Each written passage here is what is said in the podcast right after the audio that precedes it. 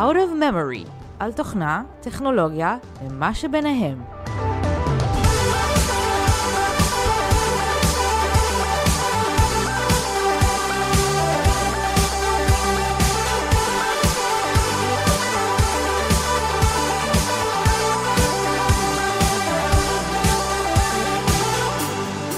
ברוכים הבאים לפרק מספר 12 של Out of Memory.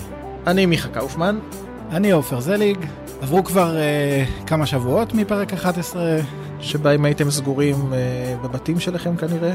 כן, ואתם אולי עדיין סגורים, קורונה, כל הדברים האלה, היא... הקורונה לא נגמרה, אבל הצטברו לנו על השולחן כמה נושאים טכנולוגיים, מעניינים אנחנו חושבים.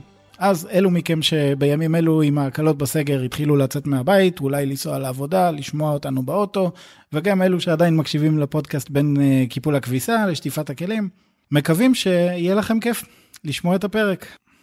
אז מה יהיה לנו היום בפרק? זום, כולנו כנראה משתמשים בה. נדבר על הצדדים הבעייתיים יותר שלה. הקלטת שיחות באנדרואיד, יש תקווה שהיא תחזור? קונספירציית 5G, מה זה? האם זה טוב או רע? ותיאוריות קונספירציה נוספות בהקשר לקורונה. ולסיום, האם עיוור יכול להיות מתכנת? אז בוא נתחיל. טוב עופר אתה מכיר את התוכנה זום? בטח שאני מכיר, תשמע עד לפני חודשיים לא שמעתי עליה אבל היום אה, לא עוברות חמש דקות שאני לא שומע את המילה זום אי אפשר אה, להתחמק מזה.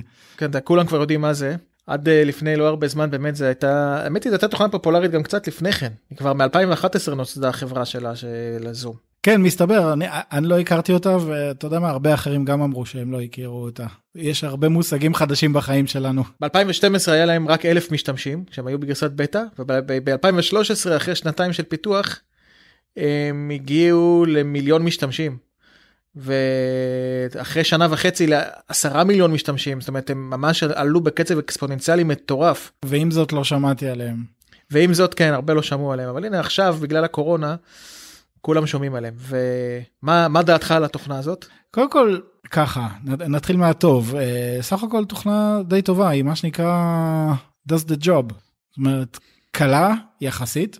כל הזמן אני ככה משווה אותה לסקייפ והנגאוט ודברים אחרים שאני מכיר. אני חושב שהיא הצליחה ליצור איזושהי חוזקה בתחום השיחות הקבוצתיות ובתחום ההרצאות. זאת אומרת יש אחד שמדבר והשאר לא והוא באמת יכול uh, לשלוט בהם להשתיק אותם לתת להם להצביע לתת לאחד לדבר וכן הלאה. הם עושים את זה די טוב ומהר. כן תראה הרבה אוהבים אותה אבל אני, אם תשאל אותי מה דעתי על התוכנה אז יש לה הרבה דברים טובים. אחד הדברים הכי טובים אולי זה הקלות שימוש שלה שאפשר להתחיל מיד בשיחה ולא צריך אה, הרשמה ארוכה ותעסק עם אבטחה וכולי.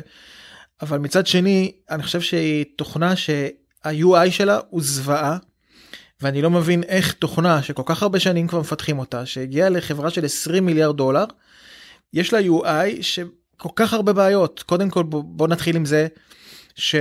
הממשק הוא לא זהה בין הגרסה של המחשב לבין הגרסה של הטלפון. זה נכון שמתי לב. הממשק גם הוא לא מסודר יש לך כל מיני דברים שונים שנמצאים במקומות שאתה לא מצפה להם. אתה עובר בין מצבים בגלילה ימינה שמאלה שאתה רוצה לראות יותר או פחות אנשים אחרים אתה, אתה לא מוצא איך חוזרים חזרה נעלם לך פתאום התפריט אתה צריך לדע, לזהות שצריך ללחוץ על אחד המדברים בשיחה למטה הופ והנה חוזר התפריט. לקח לי זמן להבין את זה זאת אומרת ואם לי לקח זמן בטח אני מניח שלאחרים גם לקח שהם לא טכנולוגים משהו בממשק שאני אני מסתכל על זה כאימא שלי למשל לצורך העניין היא, תסתדר בלהפעיל אייפון והיא לא תסתדר בלהפעיל זום. משהו שם לא אחיד משהו שם לא אתה צריך לנחש דברים ש, ש, שצריך ללחוץ על השם של האיש כדי לקבל את התפריט שלך משהו לא ברור וזה קצת מפתיע אותי. מה, מה שיש שם זה, זה קצת מצחיק כי אמרתי לך קודם אני, אני משתמש בה אבל אני לא משתמש בה באותה תדירות שהילדים שלי משתמשים בה. עכשיו אני הולך ממש להישמע בומר. הילדים לפעמים משתמשים בזה הם בבית ספר כן הם יושבים בבית לומדים בבית ספר בזום.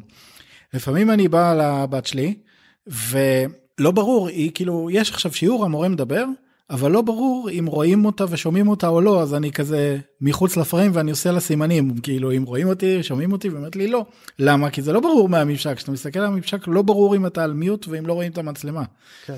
אתה יכול לבדוק את זה כאילו יש לך לא משנה היא יודעת כי נגיד היא השתיקה את הזה ואתה יכול להזיז עכבר ולמצוא את זה איפשהו אבל מהסתכלות על המסך אתה לא רואה מה הסטטוס בגרסת דסקטופ אני חושב נכון אם אתה לא מזיז את העכבר וכל האייקונים נעלמים לך. נכון כן. בדסקטופ אז יש כל מיני glitchים של UI. הם מכירים את זה יותר טוב ממני הילדים אני ממש מרגיש פה איזה בומר לא טכנולוג מביך להגיד את זה בטח בפודקאסט שלנו אבל אני לא יודע מה אם, אם מי שמאזין לנו חושב ככה אבל אבל איכשהו יש לי איזשהו דיסוננס בין כמה החברה שווה וכמה זמן הם מפתחים את המוצר הזה לבין איזה מין UI שנראה כאילו זה חברת סטארט-אפ הקימה משהו עכשיו.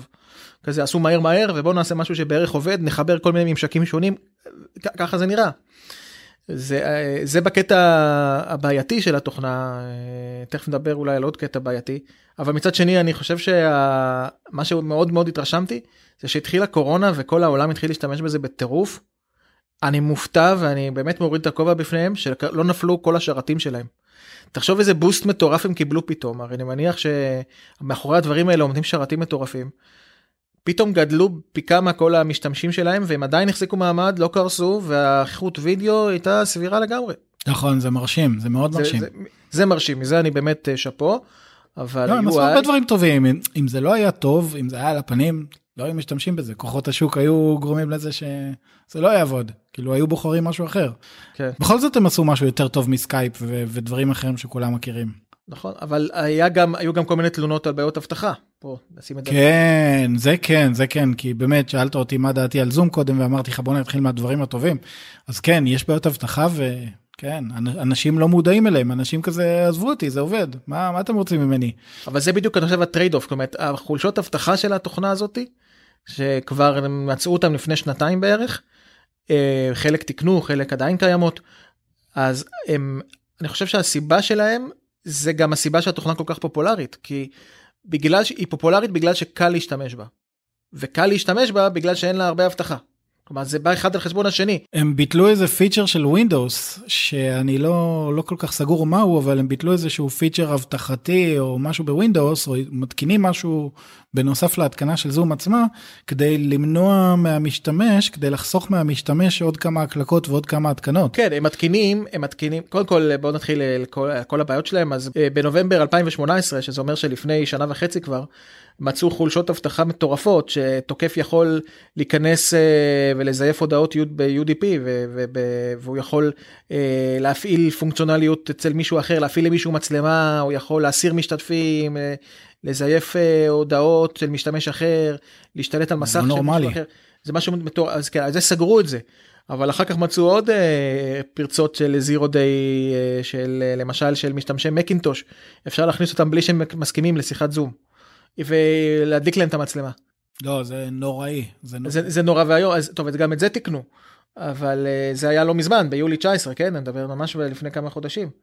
אז אה, היה, היה הייתה המון ביקורת. על החברה. אבל מה שאתה, מה שאתה ציינת זה באמת הם הוסיפו איזה מין אה, כשאתה מתקין את הזום הם מתקינים לך איזשהו מין שרת חבוי כזה שעל המכונה שאתה לא שואלים אותך אפילו על זה שדואג לזה שאפילו אם הסרת את התוכנה אז הוא נשאר. היא, תת- היא, היא, היא נש- נשאר שם איזה משהו ו, ו, ובפעם הבאה שתרצה להשתמש בזום אז איכשהו זה יתקין את עצמו מהר ולא עכשיו כל למה הם עשו את זה הם עשו את זה כנראה כדי להקל על השימוש כי אני חושב שכל הסיבה שהם יגיעו לאן שהם יגיעו וכולם משתמשים בזה זה בגלל הקלות שימוש ובזה הם ניצחו כנראה את כל הסקייפ וכל השאר החברה ה FaceTime וכולם. נכון אבל כשזה בא במחיר של אבטחה אנחנו אנחנו אנשי הטכנולוגיה ואנשי האבטחה והמתכנתים צריכים להתריע ולהגיד לאנשים חבר'ה יש פה בעיות אבטחה אגב כבר אמרו וזה השפיע כי המנכ"ל אה, ככה אמרו לפחות עצר את כל הפיתוחים החדשים שלהם והצהיר שבכמה שבועות לא יודע כמה הקרובים הם מתמקדים רק בלתקן באגים ולתקן בעיות אבטחה. כן. אז שוב ברגע שהם עשו שהם מתקינים משהו אה, נוסף איזשהו שרת אתה, אתה לא קורא לזה באג אבטחה הם עשו את זה מאוד במודע השאלה אם הם יורידו את זה אבל האמת היא שאני חושב על זה הם עשו הם עשו את זה במודע כי הם רצו לשבור את כל שאר המתחרים שלהם בזה שהם ייתנו ממש... בעצם את מה שגרם לזה שכולם משתמשים בזום זה הקלות שימוש עכשיו שכולם כבר מכירים זום עכשיו הם יכולים להרשות לעצמם לתקן פרצות האבטחה ולפ... ואז מה שיקרה זה שהוא יהיה פחות ידידותי להתקנה ולשימוש. מהמם.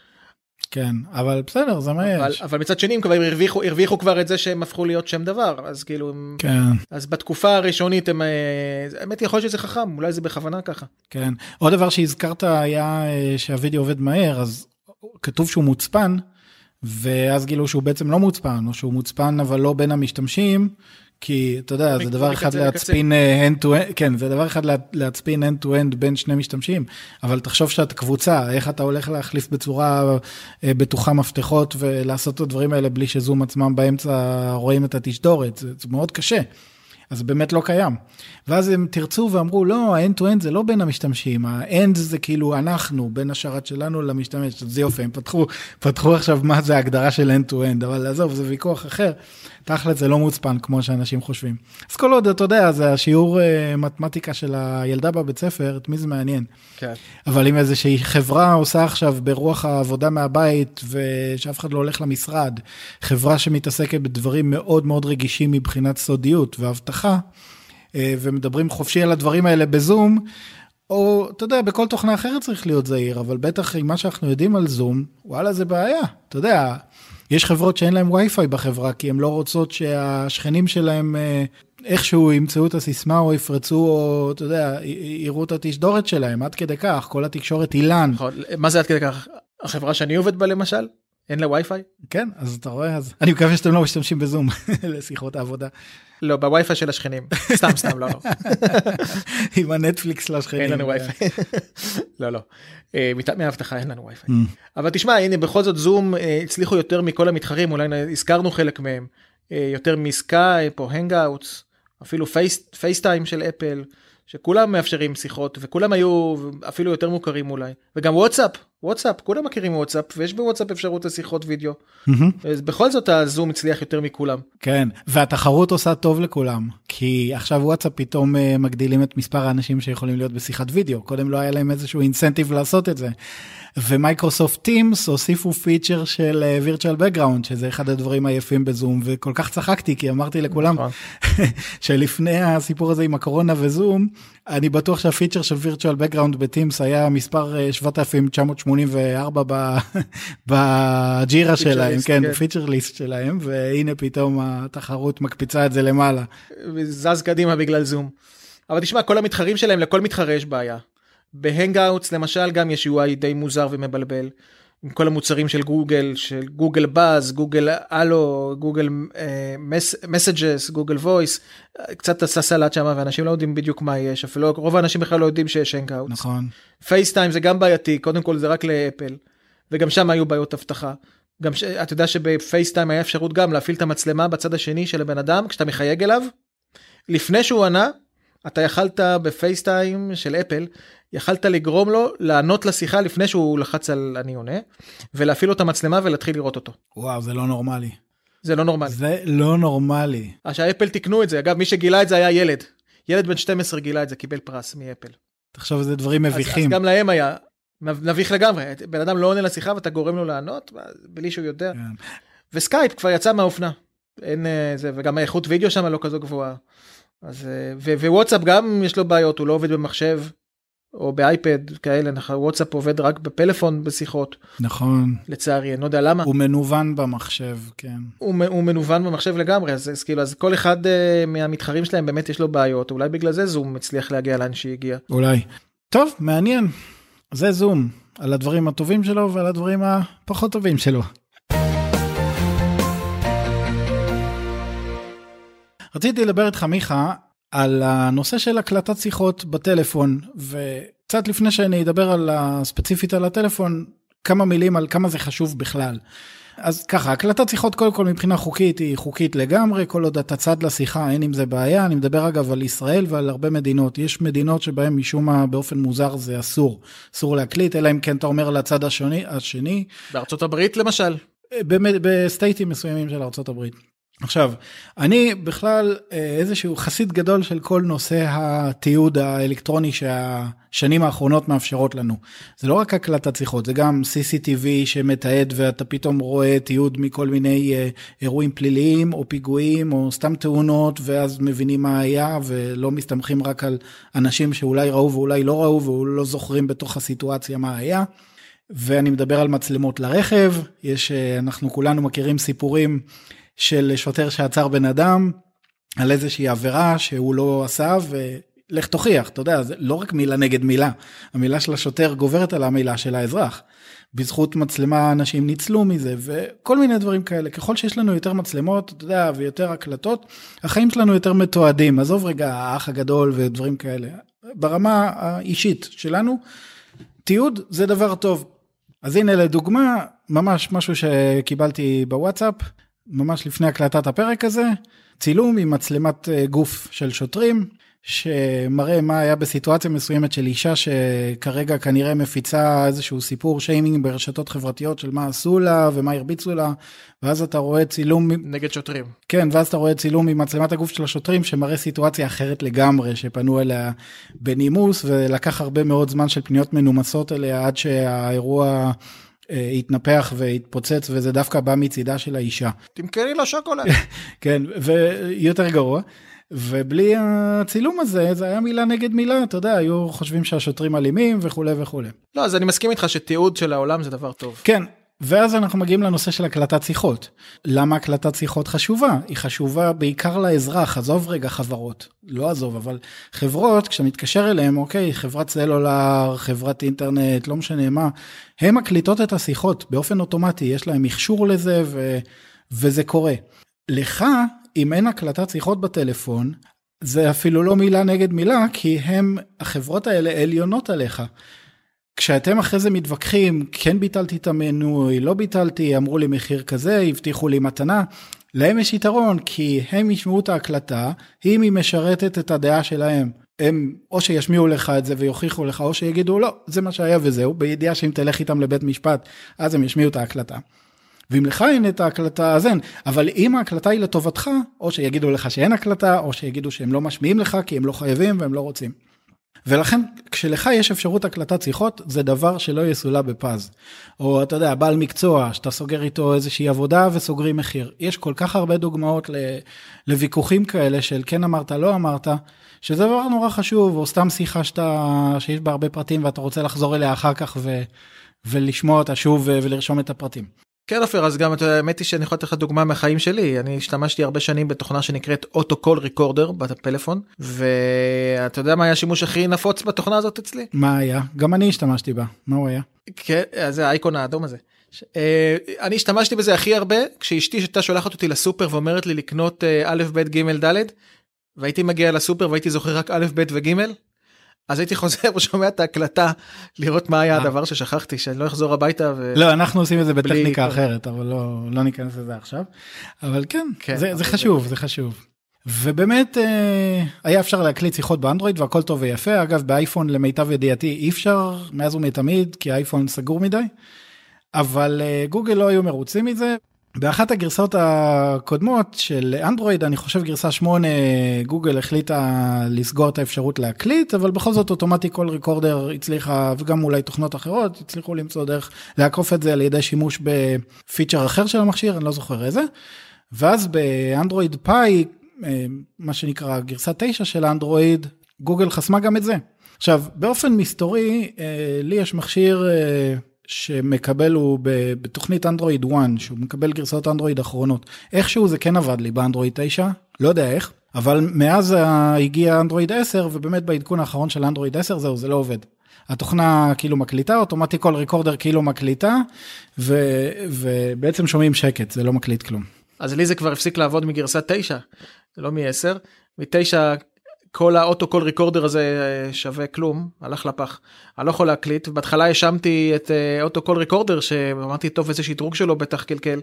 ואז הבנתי שזה לא רק בעיה אצלי אלא כל העולם סובל מזה שנגמרו לו הקלטות באנדרואיד. כן עכשיו זה נוראי כי קודם כל פתחו על זה באגים זה נורא מצחיק כי לגוגל יש כזה issue tracker כזה ואנשים פתחו את זה כבאג זה לא שגוגל ענתה להם עשינו את זה בכוונה גוגל פשוט אתה יודע זה assigned לאיזה מישהו בגוגל וזהו זה נשאר פתוח יש כמה כאלה והתפתחו על זה שרשורים ארוכים באותם באגים באותם אה, דיווחי באגים אנשים אחרים שכותבים וברדיט על זה שזה נוראי עכשיו גוגל כן אמרה באיזשהו פורום באיזשהו מסגרת למה היא סגרה את זה והסיבה שהיא סגרה את זה היא סיבה ואני אומר את זה כמשפטן סיבה טיפשית לגמרי. גוגל סגרה את זה כי בחלק ממדינות העולם זה אסור. עכשיו, למה זו סיבה טיפשית? א', כי אם זה רק בחלק ממדינות העולם, למה אתם סוגרים את זה באופן גורף?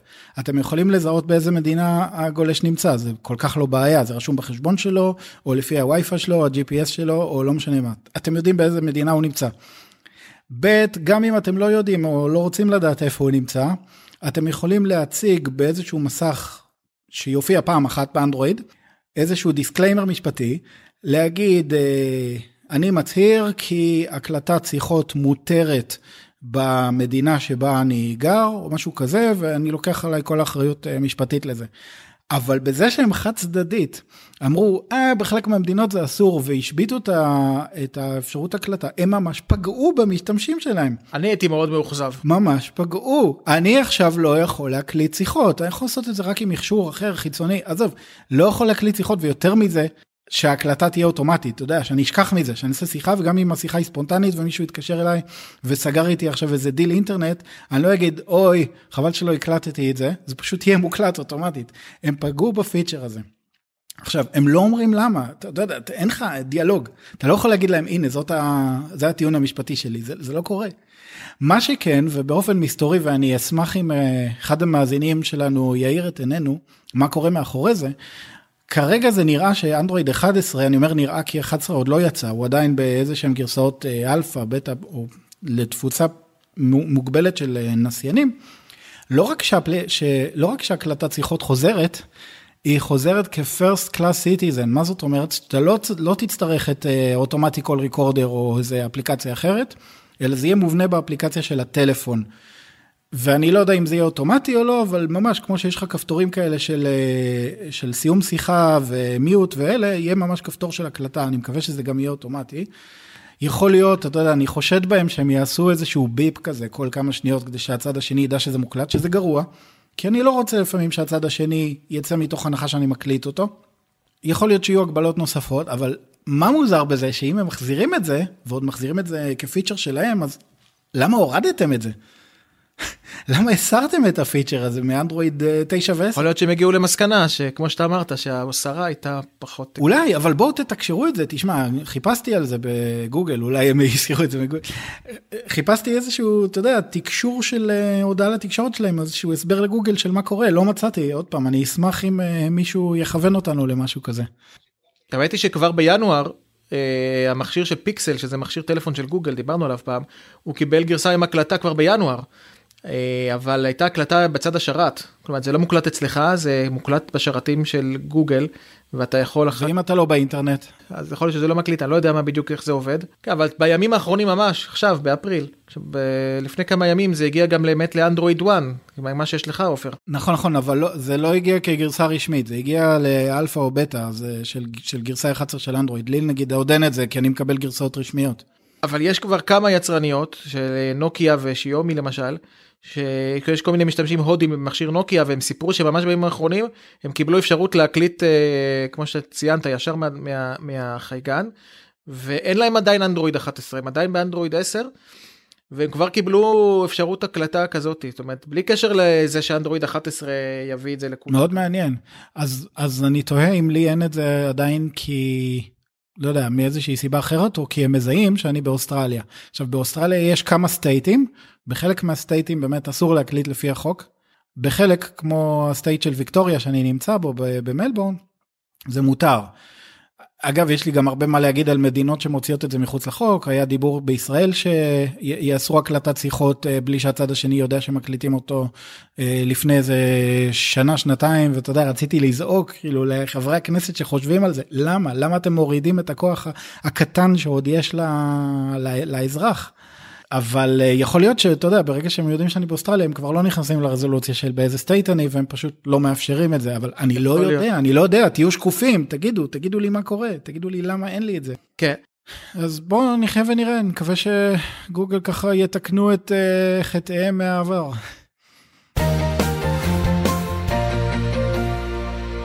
עופר שמעת על הקונספירציה שכל הקורונה הזאת הגיעה בגלל אנטנות אה, דור חמישי? אה בטח נו וכן, זה האנטנות שעשו אותם בעולם השטוח, עם העצבים שמחזיקים אותו על הגב שלהם. כן, שמעתי על הדברים ההזויים האלה. מה שמגוחך כזה, כן. אז uh, באמת יש עכשיו, uh, לא עכשיו כבר תקופה, קונספירציה כזאת שכל הבעיה התחילה בגלל שבווהאן שם בסין, איפה שהתחילה קורונה, בדיוק התקינו שם אנטנות של uh, 5G, דור 5. של סלולר. והם אלה שגרמו לווירוס. וזה, יש, הקונספירציה הבסיסית אומרת שהתדר שמשודר ב-5G הזה הוא פוגע ביכולת אה, ריכוז של ילדים, גורם לאוטיזם, גורם להחלשת מערכת החיסונית, כל מיני אפקטים כאלה, ובגלל זה זה מגביר את האפקט של הווירוס של הדבקה, הקורונה. את שיעור ההדבקה. וזה זה שיעור ההדבקה או הנזק שנגרם בגלל הקורונה, שזה סתם וירוס חלש, אבל ה-5G הופך אותו להיות וירוס חזק. ועוד הוכחה זה שבאיטליה שנפגעה קשה אחרי סין גם שם באמת יש פריסה רחבה של 5G זה אלה ההוכחות. אה, מאוד מאוד חזקות. אה, אבל יש גרסה עוד יותר חמורה לקונספירציה הזאת שאומרת שבכלל אין וירוס אפילו שכל האפקט של ה-5G הוא פשוט מאוד דומה לאפקט של וירוס וכל, והמציאו שיש וירוס כדי למה? ולמה? למה? שים לב למה? האילומינטי. כן. אה, עשו את זה כדי שכל האנשים יהיו בהסגר בזמן שאנשים מתקינים אנטנות ולא יראו איפה. בזמן שהם בהסגר בבית וכל העיר ישימו לך אנטנות ויגידו לך להיות בהסגר כי יש וירוס דמיוני. כן, לעודף עודף דמיון, עודף פעילות של אה, בלוטות הדמיון במוח. כן, וכמובן איכשהו ביל גייטס מעורב בסיפור, וכל מה שאתה לא רוצה. כי ביל גייטס ידע על זה, כי ב-2015 הוא כבר סיפר לנו על הווירוס שהולך להיות, אגב, באמת, ביל גייטס גאון, צריך לתת לו את זה. כן, אבל כן, הוא, הוא, זה מזין את הקונספירציות האלה. וזה שביל גייטס, דווקא זה שהוא תורם למדינות באפריקה ולפיתוח של תרופות ו...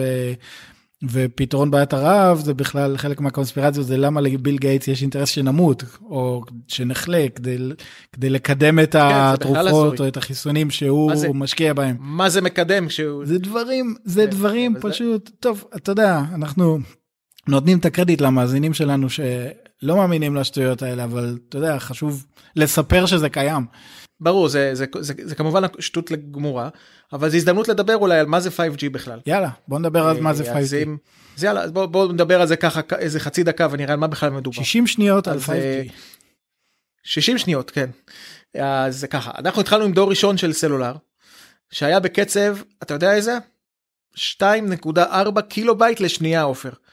2.4 קילו בייט לשנייה זה אומר שאם אני רוצה להוריד תמונה ממוצעת אני צריך לחכות משהו כמו חצי דקה. אוקיי. אוקיי. אה, בשביל להוריד קובץ של תמונה. זה עדיין פי 8 מ-2400 ביט של המודמים הראשונים. מה, כן נכון. אה, אז זה, זה אבל זה קטסטרופה זה היה דור ראשון. אחרי זה בדור השני קיבלנו מהירות של פי 20 יותר מהירה וקפצנו למשהו כמו 50 קילו בייט לשנייה.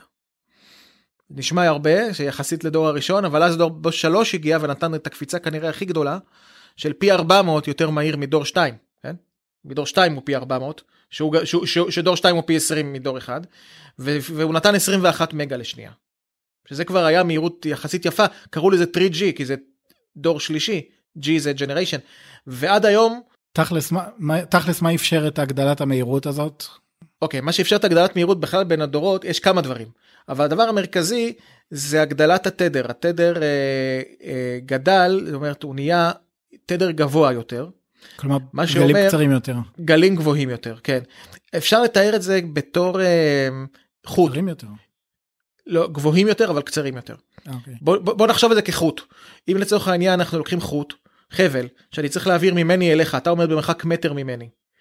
אם אני לוקח את החוט הזה ומעביר אותו בגלים גבוהים, בתדר גבוה, זה אומר שאני צריך לעשות תנועות של נחש, אבל נחש מאוד מאוד גבוה ועולה ויורד מאוד מאוד גבוה, אז המטר חבל שלי ייגמר עוד לפני שהוא יגיע אליך. Mm-hmm. אבל אם אני עושה את זה בגלים נמוכים, כלומר יש נחש, אבל הוא קצת עולה קצת יורד, אז, אז הוא יימתח לפני מרחק יותר ארוך החבל הזה. נכון, ברור. אז לכן מה שבא בתדר גבוה, הוא מגיע לטווחים יחסית יותר קצרים. Mm-hmm. כי החבל נגמר. עכשיו, איך אפשר להעריך את זה? אפשר לקחת חבל יותר ארוך. מה זה חבל יותר ארוך? זה הספק יותר גבוה. אבל אנחנו לא רוצים להגדיל את ההספק, עופר. אם נגדיל נכון. את ההספק, זה אומר שאנחנו נצטרך מכשיר יותר כבד וגדול ומתחמם ועם סוללה גדולה ויותר מקרין. משהו שעלול לסכן אותנו כבר. משהו שעלול אז... ליצור לנו וירוס קורונה. נכון, אז, אז, אז לכן כל פעם שאנחנו עולים בתדר, שהוא תדר גבוה יותר, אז המרחקים נהיים קצרים יותר של השידור, אבל מצד שני המהירות של השידור גודלת. יכול לעבור, להעביר פתאום 21 מגה ב-3G. 21 מגה זה קצב כבר סבבה לראות אה, אפילו אפשר לראות בזה קצת סרטים ודברים. אה, זה מתחיל להיות קצב שאפשר להשתמש בו. כן, אני חושב שנטפליקס, אה, אני חושב שבנטפליקס אתה רואה כאילו סרט או סדרה סבבה בעשרה מגה. אני חושב שהכלל אצבע שלהם זה עשרה מגה לכל נכון. device שרואה משהו כדי לראות אותו באיכות סבירה. לא יודע מה זה סבירה, אבל... כן, אל תשכח אבל שלא באמת היית מגיע ל-21 מגה לשנייה בדור 3, הוא עד 21 מגה לשנייה. כן, ברור. אבל, אבל, אבל כבר זה היה קצב סביר, כן, ואנחנו היינו, חיינו מעולה עם ה-3G, עד היום אגב, כשאנחנו מתארים, דרש, היום אנחנו כבר בדור 4 בישראל, ועדיין אנשים קוראים לזה 3G. למה אתה מחובר? אתה מחובר לווי-פיי או ל-3G? עכשיו מה 3G? אני בכלל לא ב... אני ב-4G. זה נהיה מטבע לשון, כמו פריג'ידר למקרר, או, כן. או ג'יפ לרכב שהוא רכב שטח. כן. אז G1 ו-G2 לא תפסו במונח, אבל G3 נתקע לנו גם ב-4. אנחנו עברנו מזמן כבר לרשת דור 4, שהיא אגב פי 50 יותר מהירה מדור 3, היא מגיעה לג'יגה בייט בשנייה. Mm-hmm. שדור 3 הוא פי 400 מ-2 ודור 2 הוא פי 20 מ-1 אז אנחנו מדברים על קצב שהוא מטורף יחסית להתחלה של 1 ג'יגה לשנייה זה קצב מדהים שאתה יכול להוריד בעיקרון יותר מהיר מרוב המחשבים מרוב האינטרנט בבית בעצם מרוב הבתים. מן הסתם ספקיות הסלולר מגבילות את זה אבל uh, חוץ מהמגבלות הפיזיות אתה בדרך כלל תקוע במגבלות uh, גם של הצד השני שלא משדר במהירות כזאת גדולה. אבל אז הגיע עופר רשת דור 5 שעדיין לא נפרסה בישראל. מה נותנת רשת דור 5 בעיקר? דור 5 היא, דור, היא רשת שקפצה רק פי 100 יותר מהר מדור 4. רק פי 100. שזה 100 ג'יגה בשנייה. 100 ג'יגה בשנייה זה מטורף עופר. עכשיו אם נעשה חשבון כמה זה כמה רשת דור 5 יותר מהירה מדור 1 אנחנו אמרנו שנעשה את כל המכפלות מי שכבר הספיק לעשות בראש זה פי 40 מיליון יותר מהר מהדור הראשון. מטורף. G5 המהירה בפי 40 מיליון יותר מ-G1 זה מטורף. אבל מה שזה אומר זה שהגלים הפכו להיות גלים בתדר מאוד מאוד מאוד גבוה. ואז המרחק שידור יותר קטן כמו שאמרנו ואז מה צריך לעשות? לשים יותר אנטנות. כדי שיהיה קליטה. שתהיה קליטה כי עכשיו כל אנטנה משדרת למרחק קצר יותר. מה קרה כששמים יותר אנטנות? או נדלקו כל מיני אנשים, ראה הרבה אנטנות, יש הרבה קרינה. אבל זה לא נכון. כי כמו שאמרנו ההספק הוא אותו הספק, האורך של החבל הוא אותו אורך, הוא פשוט בגלל שהתנועות שלו יותר גבוהות, אז הוא פשוט מגיע למרחקים קצרים יותר, אז אנחנו צריכים יותר uh, לעשות יותר אנטנות. ברור. מזה נולדו תיאוריות הקונספירציה אבל. כן אז מזה הגיע זה התחיל באיזה רופא בלגי שבינואר השנה באיזה ראיון באיזשהו מקום שאלו אותו האם יכול להיות קשר בין האנטנות שהתקינו בווהאן לבין הווירוס. ואז התשובה שלו הייתה, לא בדקתי את זה, אבל יכול להיות שיש קשר בין האירועים. זה התשובה שלו. ואז זה עבר מאיזה טלפון שבור. הוא אפילו לא אמר שבאמת יש קשר, הוא אמר יכול להיות, צריך לבדוק. לקחו את הדבר הזה, הפכו את זה, לק, ל, זה, זה, משם זה התחיל, זה, זה מהר מאוד, מאוד הורידו את זה מהאינט, מהאינטרנט תוך כמה שעות, כי גילו שזה באמת הופך להיות שמועה זדונית שמתפשטת בעולם ובכלל לא נבדקה, אבל, אבל אנשים הספיקו כבר להעביר את זה אחד לשני, ואז התחיל השלב הבא שכל מיני ידוענים, ראפרים, זמרים, הזמרת קרי הילסון למשל, מי שמכיר, וכל מיני שחקנים כתבו על זה בחוסר הבנה טוטאלית.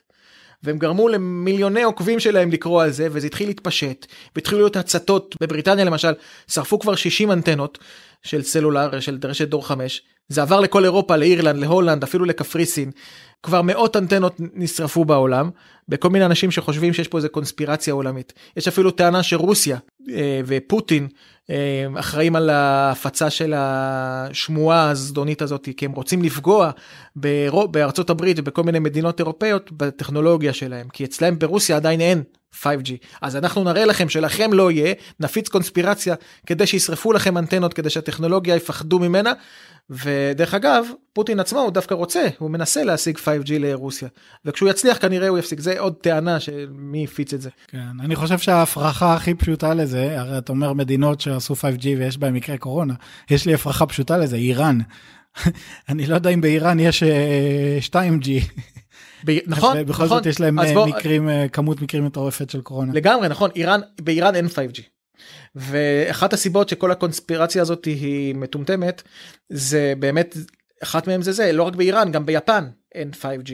כן. ולמרות זאת איראן היא אחת המדינות שנפגעה הכי קשה מהווירוס, אבל יש עוד מלא הוכחות לזה שהתיאוריה הזאת של ה-5G לא נכונה.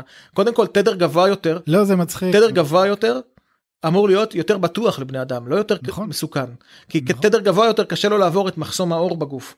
ולכן אם כבר משהו מסוכן, זה ההפך, זה תדרים, זה, זה, זה ה-1G היא הכי מסוכנת, 5G היא הכי פחות מסוכנת. וגם בגלל התדר הגבוה והגלים הקצרים, המכשירים הם קרובים יותר לאנטנה סלולרית, הם צריכים פחות לעבוד קשה מבחינת הקרינה, שגם היא כנראה לא מייננת, אבל אם כבר זה קרוב יותר. נכון. ובוא נגיד עוד משהו, דור 5 יש כבר כמה שנים ב, ב, בעולם. יש בארצות הברית דור 5. אז מה, איך זה לא התחיל עד אז בארצות הברית? רק בווהאן התחיל ביום ששמו?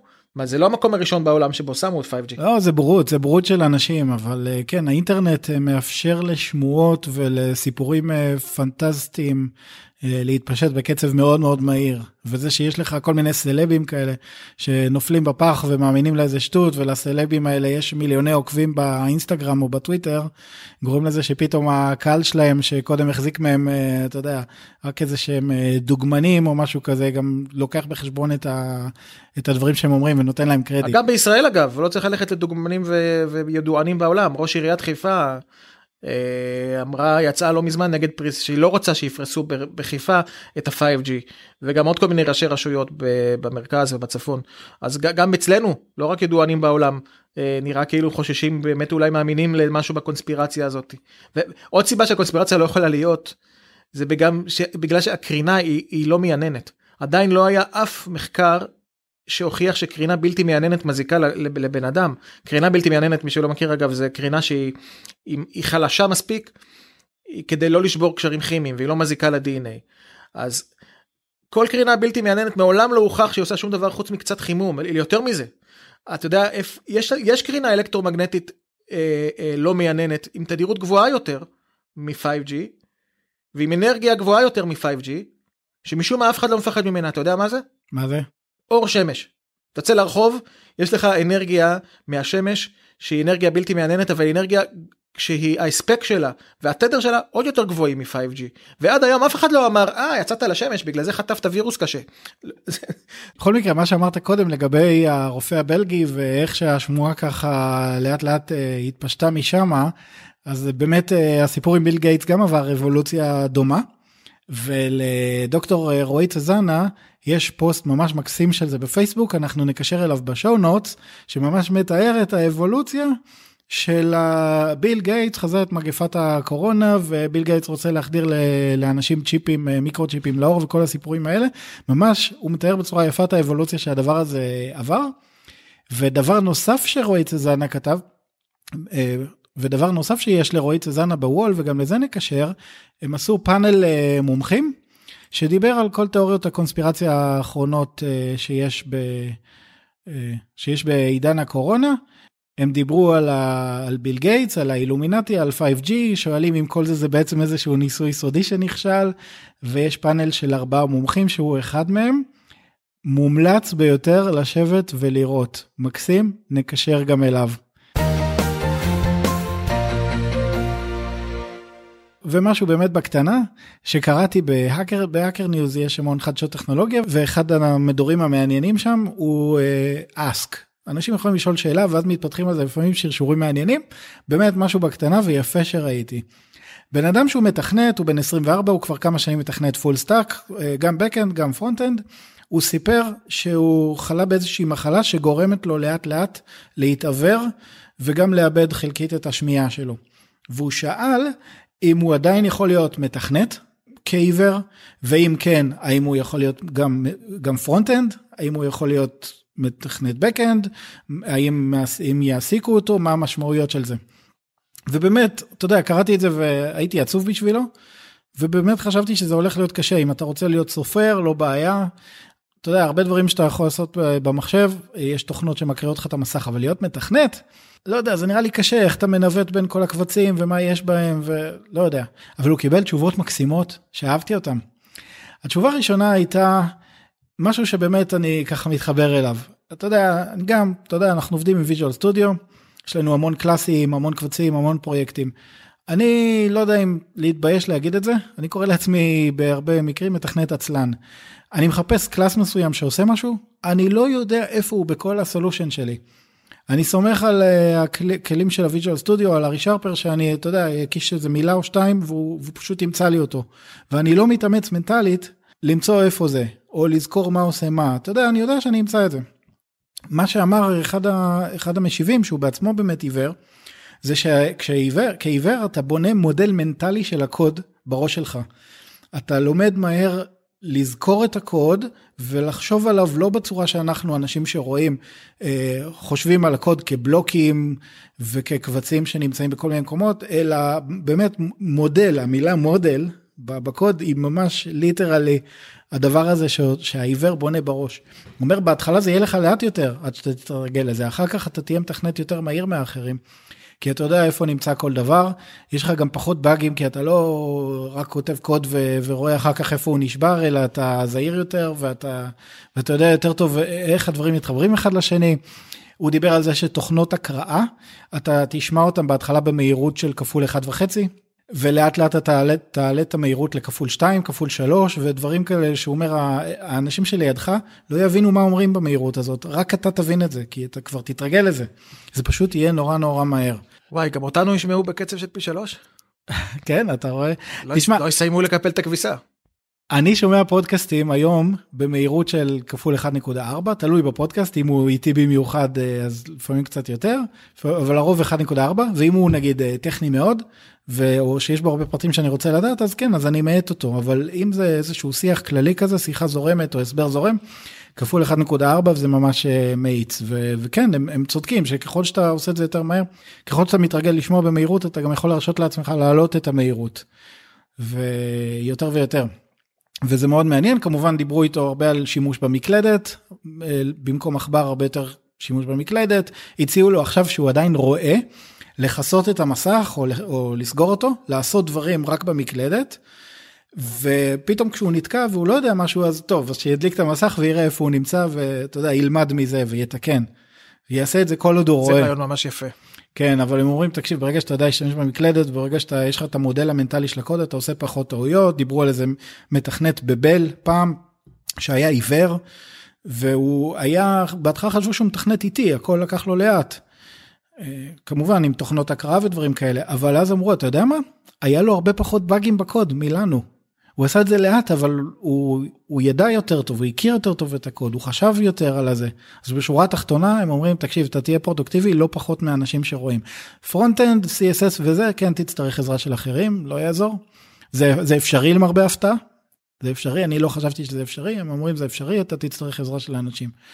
אבל backend וניווט במחשב ופקודות ודברים כאלה אין בעיה שזה ממש יפה ממש שרשור יפה ופרודוקטיבי אהבתי. אז בקיצור אם אנחנו רוצים שמאזיננו יהיו יותר פרודוקטיביים תתעברו. שימו כיסוי עיניים. לא סתם אל תתעברו באמת אבל uh, אולי כדאי שתלמדו להשתמש במקלדת ויותר לזכור את המודלים בראש. כן זה יצא תמיד uh, טובה קיצורים ושימוש במקלדת. ו... ותישארו רואים ובריאים. בהחלט.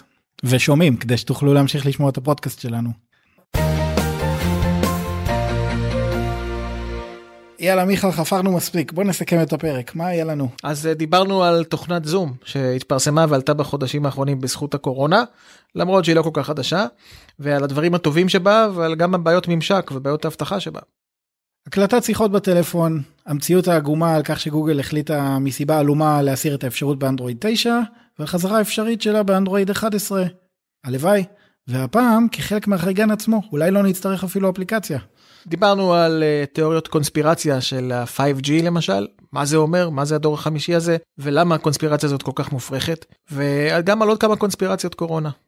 ולסיום, מה עושה מתכנת שעומד לאבד את ראייתו? עד כאן פרק 12 של Out of Memory. אם זה הפרק הראשון שלנו שאתם שומעים, תעשו בינג' על הפרקים הקודמים, כולם על נושאים טכנולוגיים, הם מאוד מעניינים. יש כמה אייטמים על תכנות, רוב האייטמים על טכנולוגיה, לאו דווקא למתכנתים. יש לנו סדרת שלושה פרקים מרתקת על תולדות ההצפנה. יש לנו פרק geek out אחד על טכנולוגיות של מסכי טלוויזיה וההיסטוריה שלהם, עד המסכים הכי מעודכנים, ועוד הרבה דברים טובים ומעניינים. תנו לנו הערות על הפרק בדף הפייסבוק ובקבוצה שלנו. תעקבו אחרינו בטוויטר ותעשו לנו subscribe לפודקאסט בפלטפורמת הפודקאסטים האהובה עליכם. אנחנו בכולם אגב, בספוטיפיי, באפל, בגוגל, you name it, כדי שתוכלו לקבל פרקים חדשים אוטומטית, ודרגו אותנו חמישה כוכבים באפל, לא לשכוח. זהו, נתראה בפרק הבא של Out of Memory. ביי עופר. ביי מיכה.